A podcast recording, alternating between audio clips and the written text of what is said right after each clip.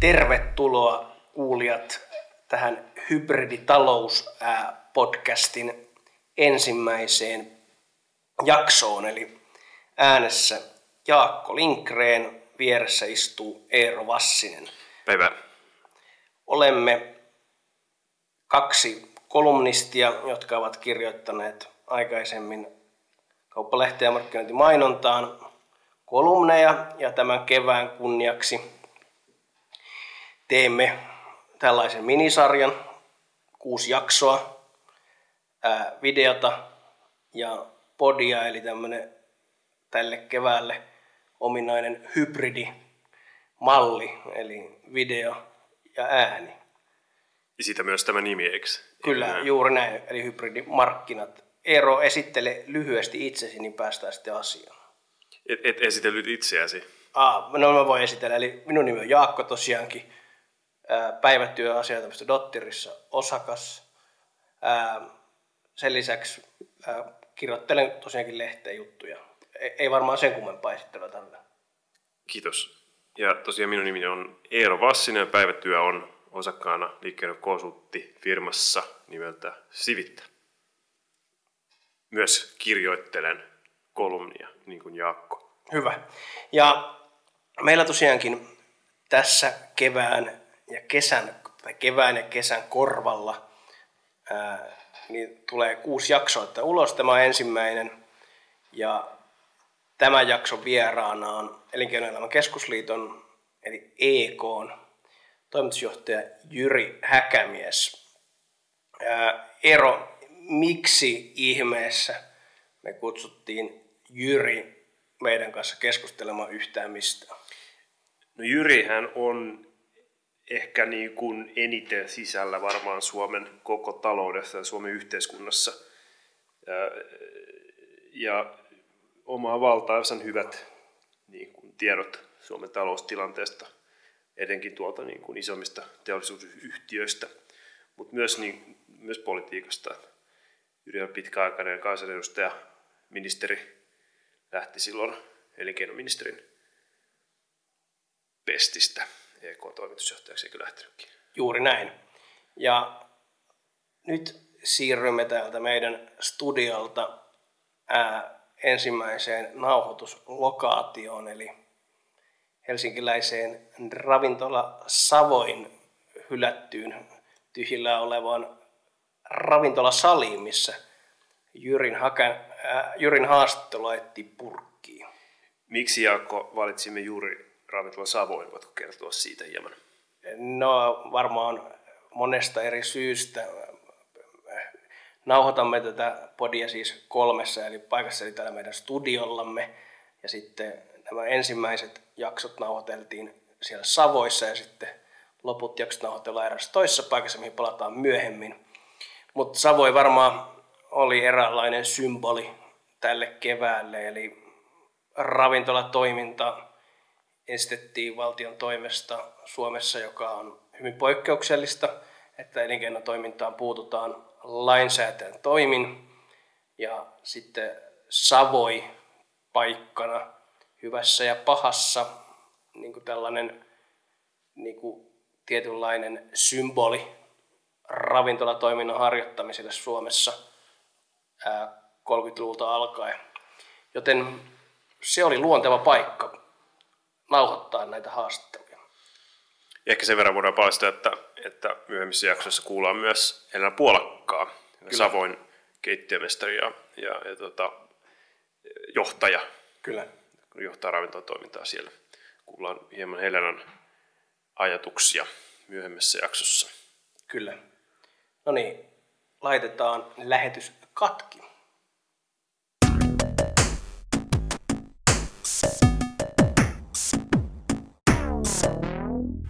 No niin, tervetuloa. Ää, olemme täällä autioituneessa Savoin ravintolassa kuvaamassa tällaista kauppalehteen tulevaa hybridiajan videopodcastia, missä on sekä ääni että kuva.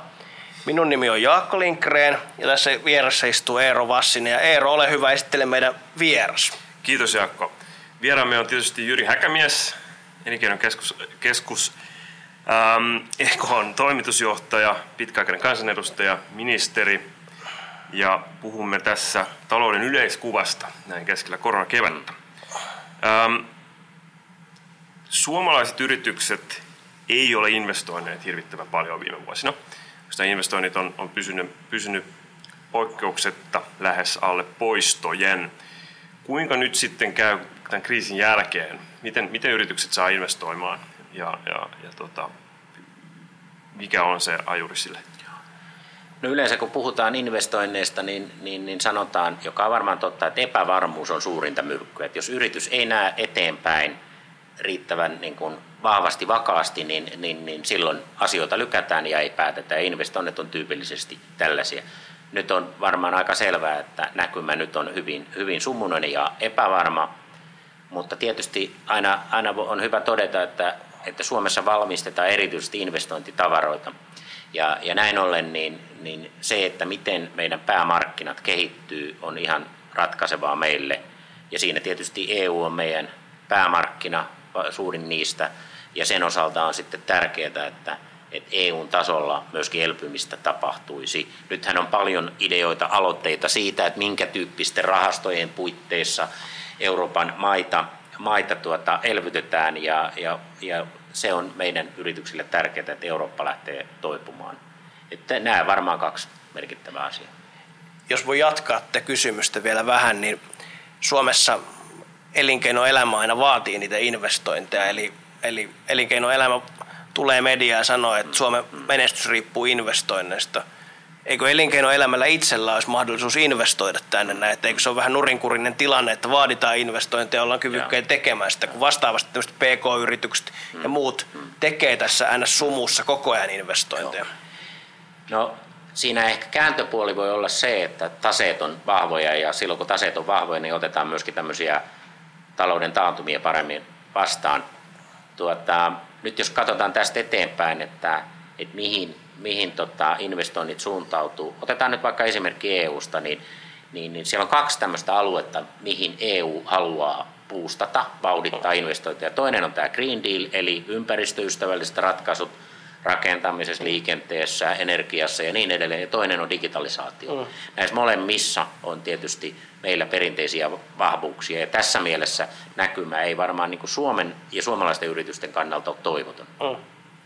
No jos mennään sitten, tai itse asiassa mennään taaksepäin tätä kevättä, eli tätä kummaa kevättä ja ää, meillä Suomessa media ja varsinkin oikeistolaisempi media haluaa aina kritisoida kolmikantaa, kuinka se niin kuin saa maan, niin kuin, että mitään muutosta ei tapahdu. Kuitenkin kun tämä kriisi alkoi, niin kolmikanta pystyi toimimaan äärimmäisen tehokkaasti, muuttamaan lainsäädäntöä todella nopeasti. Miten arvioisi tätä tilannetta ja miksi tämä ei ole pysyvä tilanne, että pystytään tekemään tämmöisiä isojakin muutoksia hyvin nopeasti ja joustavasti?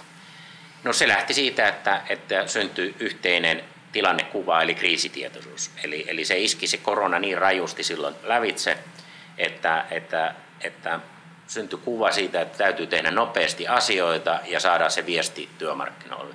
Mehän tehtiin kolmessa päivässä Teamsissa nämä neuvottelut, eli, eli meillä taisi olla 5-6 neuvottelua ja väliin kirjoiteltiin papereita – ja, ja, ja siinähän se muutos oli tämä lomautusjärjestelmän niin kuin nopeuttaminen, sen, sen prosessin nopeuttaminen maksimissaan kahdeksasta yhdeksästä viikosta kahteen viikkoon.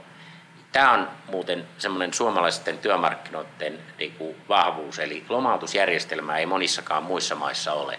Ja lomautuksellahan lähdetään siitä, että loma, kun kysyntä, kysyntä niin kuin tipahti niin lomauttamalla varaudutaan tilanteeseen, että voidaan palata töihin. Irtisanominen on aina rajumpi, rajumpi tuota ratkaisu. Eli syntyy yhteinen kriisikuva, että nyt pitää toimia, toimia nopeasti. Kriittisesti voisi sanoa, että, että tämä osoittaa sen, että meidän järjestelmät on liian hitaita. Ja tässä on meidän pääviesti, että nopeutta saadaan kunnolla vain, kun ne päätökset tehdään yritystasolla koska siellä yrityksessä tiedetään, mikä on tilauskanta, miten töitä tehdään, miten reagoidaan. Että kaikki tämmöiset niin keskustason ratkaisut normaalisti on niin kuin liian hitaita, mutta tässä se toimii ja sillehän tehtiin sitten tämmöinen liittosovellus heti perään. Eli, eli, mutta mutta tota, hatun nosto palkansaajille. Onko tässä mitään oppeja, mitä te voitte hyödyntää niin, kuin niin sanotusti normaalioloissa, että sitä, sitä työskentelyä saisi nopeammaksi, tehokkaammaksi? Joo. No mun mielestä ne opit on tämä, että on yhteinen tilannekuva ja sitten se, että, että, että yhdessä vietä sitä päätöksentekoa työpaikoille. Siitä puhutaan vuodesta toiseen, kaikki tuntuu vähän niin kuin kannattavan, että kuka voisi vastustaa sitä, että tavallaan, että yrityksessä siellä työpaikkatasolla päätetään, että, mutta, mutta käytännön toimet ei, ei ole niin kuin riittävän, riittävän nopeita. Et nyt mä toivoisin, että me päästäisiin eteenpäin, koska, koska eri toimialat on eri tilanteissa. Meillä on aloja, jotka pärjää tänäkin päivänä. Sitten meillä on aloja, joilla on niin kuin täyspysähdys, kuten vaikkapa nyt tämä ravintola. Yritykset on erilaisessa tilanteessa toimialan sisällä, jolloin se johtopäätös on se, että meidän pitää kehittää niitä mekanismeja, että pystytään yritystasolla sopeutumaan. Eli tämän, tämän osalta niin toivon, että tämä, tämä tota, jatkuu ja viedään sitä, sitä tota, nopeutta sinne työpaikalle. Mainitsit tuossa aiemmin EUn ja tämä kriisi on osaltaan osunut EUhun tosi kovasti. Ja, ja, ja sikäli myös Yhdysvallat on, on melkoisen sekaisin ja, ja osin kaupunkeihin siellä myös osunut aika rajusti. Sen sijaan tässä Kiinassa tuntuu olevan aika niin kuin back to normal miten näet, että tämä, tämän kriisin jälkeinen maailma heijastuu tässä niin kuin, Kiinan, EU, Yhdysvaltojen välisessä suhteessa ja miten, kuinka käy Suomen sen EUn sisällä?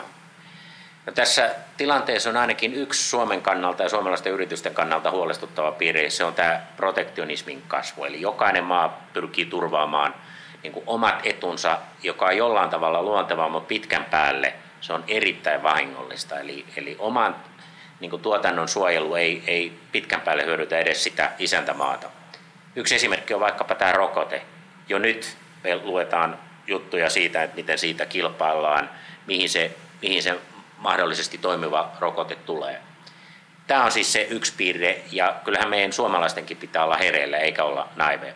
Mutta Kiinahan esimerkiksi oli, oli jo ennen koronaa hyvin paljon liikkeellä, Euroopassakin, ostamalla satamia ja, ja, ja yrityksiä, Kiinalla, Kiinan valtionyhtiöt ja niin edelleen. Eli, eli tota, ikään kuin tämä Kiinan ää, esimarssi oli jo käynnissä ennen koronaa ja ei kukaan varmaan pysty varmaan, varmasti ennustamaan, mitä tulee tapahtumaan, mutta yksi esimerkki ehkä siitä on se, että esimerkiksi Saksassa on perustettu tämmöinen erityinen rahasto turvaamaan saksalaisten perinteisten ehkä Mittelstantien niin omistusta jos, jos ikään kuin ostajia on, on liikkeellä. Eli se, että muuttuuko niin kuin maailmantalouden tasapaino, niin, niin, niin varmasti muuttuu jollain tavalla. Ja onko se muutos meille negatiivinen, niin tällä hetkellä on paljon kyllä tummia pilviä, mutta ehkä sitten, kun niinkin paljon EUta aina kritisoidaan ja haukutaan, niin kyllä tällaisina aikoina sitten se, että me kuulutaan tämmöiseen klubiin, joka, joka, joka tota, jonka toiminnassa on toivomisen varaa, mutta on kuitenkin tässä isossa kuvassa meille iso, iso viitekehys. No sitten jos siirrytään niin tästä hetkestä eteenpäin, niin Suomellehan on ominaista, että kriiseissä ja normaalioloissa perustetaan työryhmiä pohtimaan asioita ja selvittämään asioita. Nyt varmasti on jo näkeväänä perustettu ihan tarpeellinen määrä työryhmiä pohtimaan, että miten tästä päästäisiin eteenpäin. Niin miten te elinkeinoelämässä näette sen, että miten Suomi pääsisi nousukaudelle takaisin ja miten me saataisiin talouskasvu rakennettua. Ja jos saisi jonkun muun vastauksen, kun lasketaan veroja, koska Nalle vastaa aina niin, että lasketaan veroja, se olisi, totta kai sillä voi olla vaikutuksia, mutta jos analysoisit muuten Suomen taloutta ja yhteiskuntaa, miten me palataan kasvun uralle tästä kriisin keskeltä? Joo. No nyt lähitulevaisuudessa on tärkeää, että me onnistutaan tässä talouden avaamisessa, joka on pikkasen käynnissä, ja eli, eli tota, ravintoloiden, koulujen ja, ja, ja palveluiden osalta. Ja siellä mekin EKssa perustettiin työryhmä, jonka nimi oli Exit-työryhmä, ja se kuukausi sitten jätti raporttinsa. Ja sen raportin johtopäätös on se, että siellä on semmoisia talouden avaamisen mahdollistajia. Niitä on suojatarvikkeet, esimerkiksi nämä kasvomaskit, niitä on testaamisen määrä, jäljittäminen ja sitten turvallinen työ ja sitten in the end rokote. Näissä kaikissa me ollaan vähän jäljessä. Eli tässä mielessä meillä on vahva viesti maan hallitukselle, että nyt pitää kaikki voimat yhdistää, niin julkiset kuin yksityiset, vaikkapa tämän testaamisen ja jäljittämisen osalta. Mutta kun sitten kun tämä talous toivon mukaan hallitusti käynnistyy pikkuhiljaa, turvallisesti, niin sitten me kysytään, että, että mitä sen, sen jälkeen. Ja, ja tota, elokuussahan maan hallitus pohtii näitä asioita, ne arvioivat tota, hallitusohjelmaa ja, ja, ja aikaa siitä eteenpäin. Jos mä muutaman asian nostan, mä en nosta verotuksen alentamista, koska en usko, että se on, se on tässä tilanteessa kauhean realistista – pikemminkin yritämme torjua, että sitä ei kiristettäisi. Mm. Mutta tota, työmarkkinoilla on varmasti asioita, joita pitää uudistaa. Ja ehkä siihen hallituksen riiheen, niin kaikki ne uudistukset, mitkä on hallitusohjelmaan kirjattu, joita ei ole vielä toteutettu, pitäisi arvioida, että onko tässä muuttuneessa tilanteessa varaa. Koska eikö niin, toteuttamattomien uudistusten niin kuin, leikkaaminen on helpompaa kuin niiden, mitkä, mitkä on jo käynnissä. Sitten, e, ja meillähän on niin kuin, paitsi tämmöinen varmaan elvytysvaihe lähitulevaisuudessa, niin sitten meillä on tosi vaativa talouden tasapaino. Kaikki maat on velkaantunut, Suomessakin mennään velkasuhteessa lähes 100, 100 prosenttiin ja, ja, ja tota, se marssi tulee olemaan niin kuin työläs. Ja ehkä yksi sellainen asia, mistä kannan ihan erityistä huolta, on se, että, että miten tämän koronan aikana meidän kasvu, vientiyritykset pärjää. Että jos niitä kaatuu startuppeja, uusia innovaatioita, niitä, jotka on aloittaneet kansainvälistymisen, mutta eivät ole vielä breikanneet, jos niitä kaatuu, niin, niin, niin se koronan jälkeinen aika on niin kuin entistä haastavampi, koska jo ennenkin koronaa puhuttiin, että meidän viennin rakenne, kansainvälistymisen rakenne on liian yksipuolinen ja tarvitaan, tarvitaan lisää menestyjiä. Että näistä mä kannan huolta ja tietysti ihan erityisesti startupeista, koska valtaosa niistä ei tietenkään, niillä on kassavirtaa ollut ennen koronaakaan, mm. vaan niissä on se näkymä siitä tulevaisuudesta, että miten ne tämän, tämän pääsevät yli, niin siihen tarvitaan lääkkeitä, lääkkeitä niin kuin valtiovallan toimesta, enkä nyt puhu pelkästään niin kuin avustusrahasta, mm. sitäkin tarvitaan, vaan, vaan esimerkiksi pääomittamisesta. Mainitsit työmarkkinat tuossa, niin, niin nyt tämän, tämän koronan, koronan päälle osui aika monet tota, työehtosopimusneuvottelut. Ja joissain maissahan on käytössä kriisipykälät. Just, just tällaisen tilanteiden varalta, niin ähm, mi, mi, mitä mieltä olet siitä, että pitäisikö näitä työehtosopimusneuvotteluita avata uudestaan? Meilläkin on näitä kriisipykäliä, mutta niitä, niiden ehdot on aika, aika korkealla.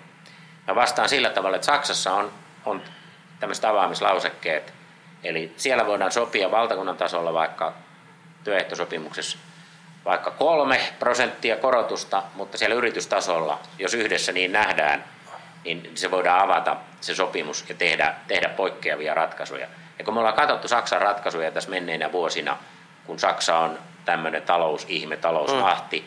niin siellä huomataan, että, että suinkaan aina ei ole toteutettu niitä korotuksia siinä muodossa, vaan yritystasolla on niin nähty, että nyt on viksumpi tyytyä vähän vähempään, jotta säilytetään työpaikat ja pärjätään.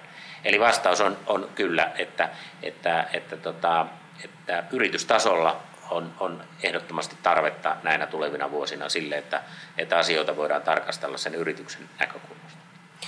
No viimeisenä kysymyksenä ehkä tässä, mikä meillä on, niin vielä tällä tavalla, jos pohtii, niin nämä startup-yritykset, mitkä mainitsit, niin nehän on vähän hullunkin rohkeita, eli ne painaa tuolla maailmalle tuulispäänä ja sumuun, ne eivät tiedä mitä ne tekee, kehittää uutta teknologiaa, palkkaa paljon niin kuin uusia ihmisiä, niin jollain tavalla itse usko, että ne kyllä tulee jotenkin jollain hätärahoituksella muulla tästä jotenkin selviämään, koska ne on kuitenkin niin etupellossa. Mutta näetkö se riskiä, että tämmöiset perinteisemmät, mitkä on meidän kansantalouden tosi tärkeitä, tämmöiset raskaan teollisuuden yritykset, niin ne vois ajautua syviin ongelmiin tämän kriisin johdosta. Onko tämä niin semmoinen skenaario, mitä sä pelkäät, vai onko se nyt paljon puhutaan siitä, että, että korona meni palvelualoille, mutta, mutta että, että on riski, että syksyllä korona iskee teollisuuteen. Että siitä on merkkejä ja huoli on varmasti aiheellinen. Teknologiateollisuus on esimerkiksi arvioinut, arvioinut näin, että, että, että se pysäys voi olla aika rajukin. Tuota, ää, Mä näin jonkun tutkimuksen, jossa, jossa oli nimenomaan nämä kansainväliset toimitusketjut yski, eli Eli sehän on ollut tämän globalisaation vahvuus, että tehdään siellä, missä se on tehokkainta ja taloudellisesti, mutta se edellyttää, että nämä logistiset ketjut, rahdit globaalisti toimii. Ja, ja tota, niitä varmaan nyt arvioidaan uudelleen.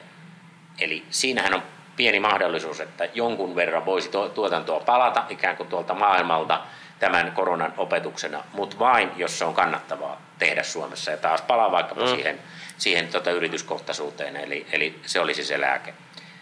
Monet perinteiset teollisuuden alat on, on, on, on tuota, aikamoisissa vaikeuksissa, mutta toisaalta on py- hyviäkin esimerkkejä, vaikkapa metsäteollisuus, mm. joka pärjää tässä tilanteessa aika hyvin varmaan sielläkin se lääke on, että ne hyödyntää näitä samoja asioita, eli eikö niin, niin tämmöistä cleantechia, mm. ympäristöystävällisiä ratkaisuja ja sitten toisaalta digitalisaatiota. Mm.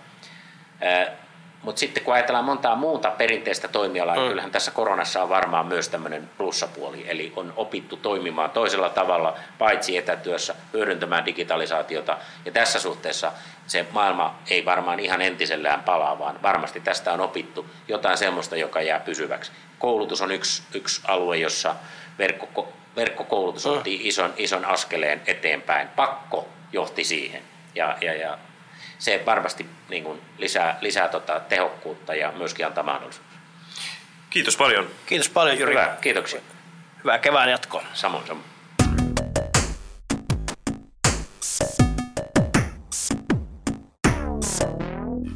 No niin Jakkoseni, se oli Jyri Häkämies Elinkeinoliiton.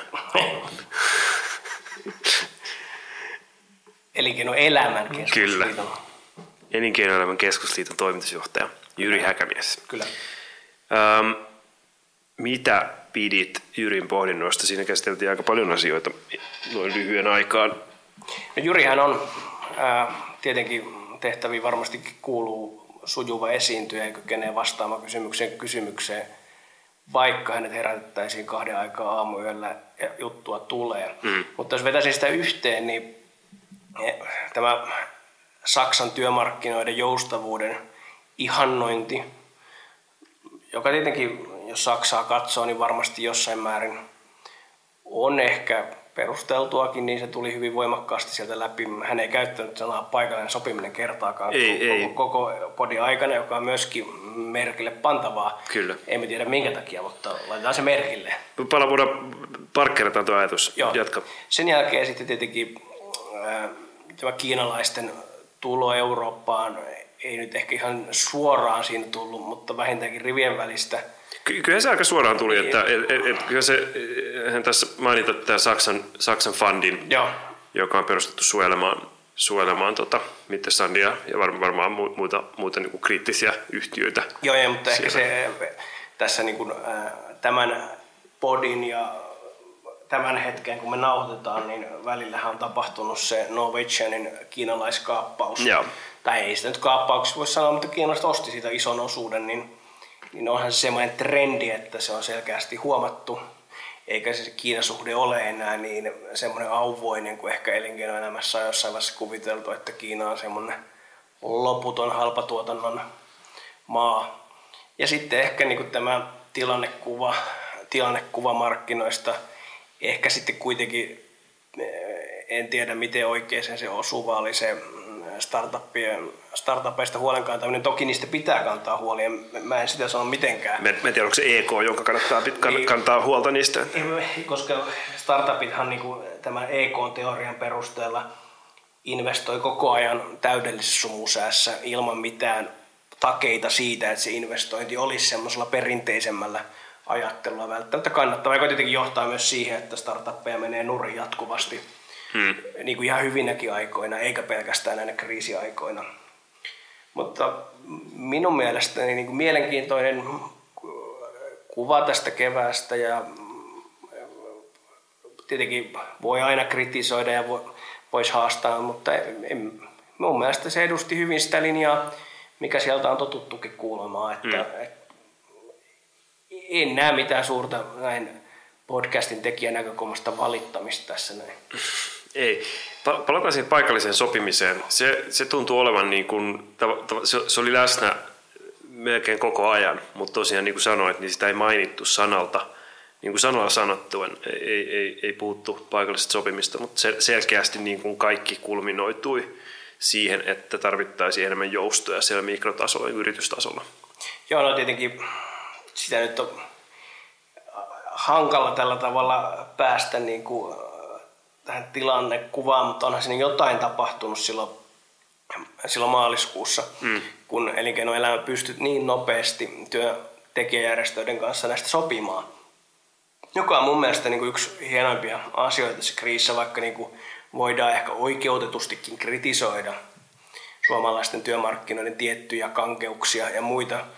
Toki niissä on myös hyviäkin puolia ja ainakin tänä keväänä näissä oloissa ne toimi yllättävänkin hyvin, mutta me emme ehkä tiedä, emme mekään tässä hetkessä pysty sanomaan, että mihin tämä johtaa, mutta me tulemme varmasti niin kuin kuulemaan syksyllä ja ensi vuonna lisääkin näistä tapahtumista, mitä tänä keväänä on tapahtunut, mutta mun mielestä se oli mielenkiintoista.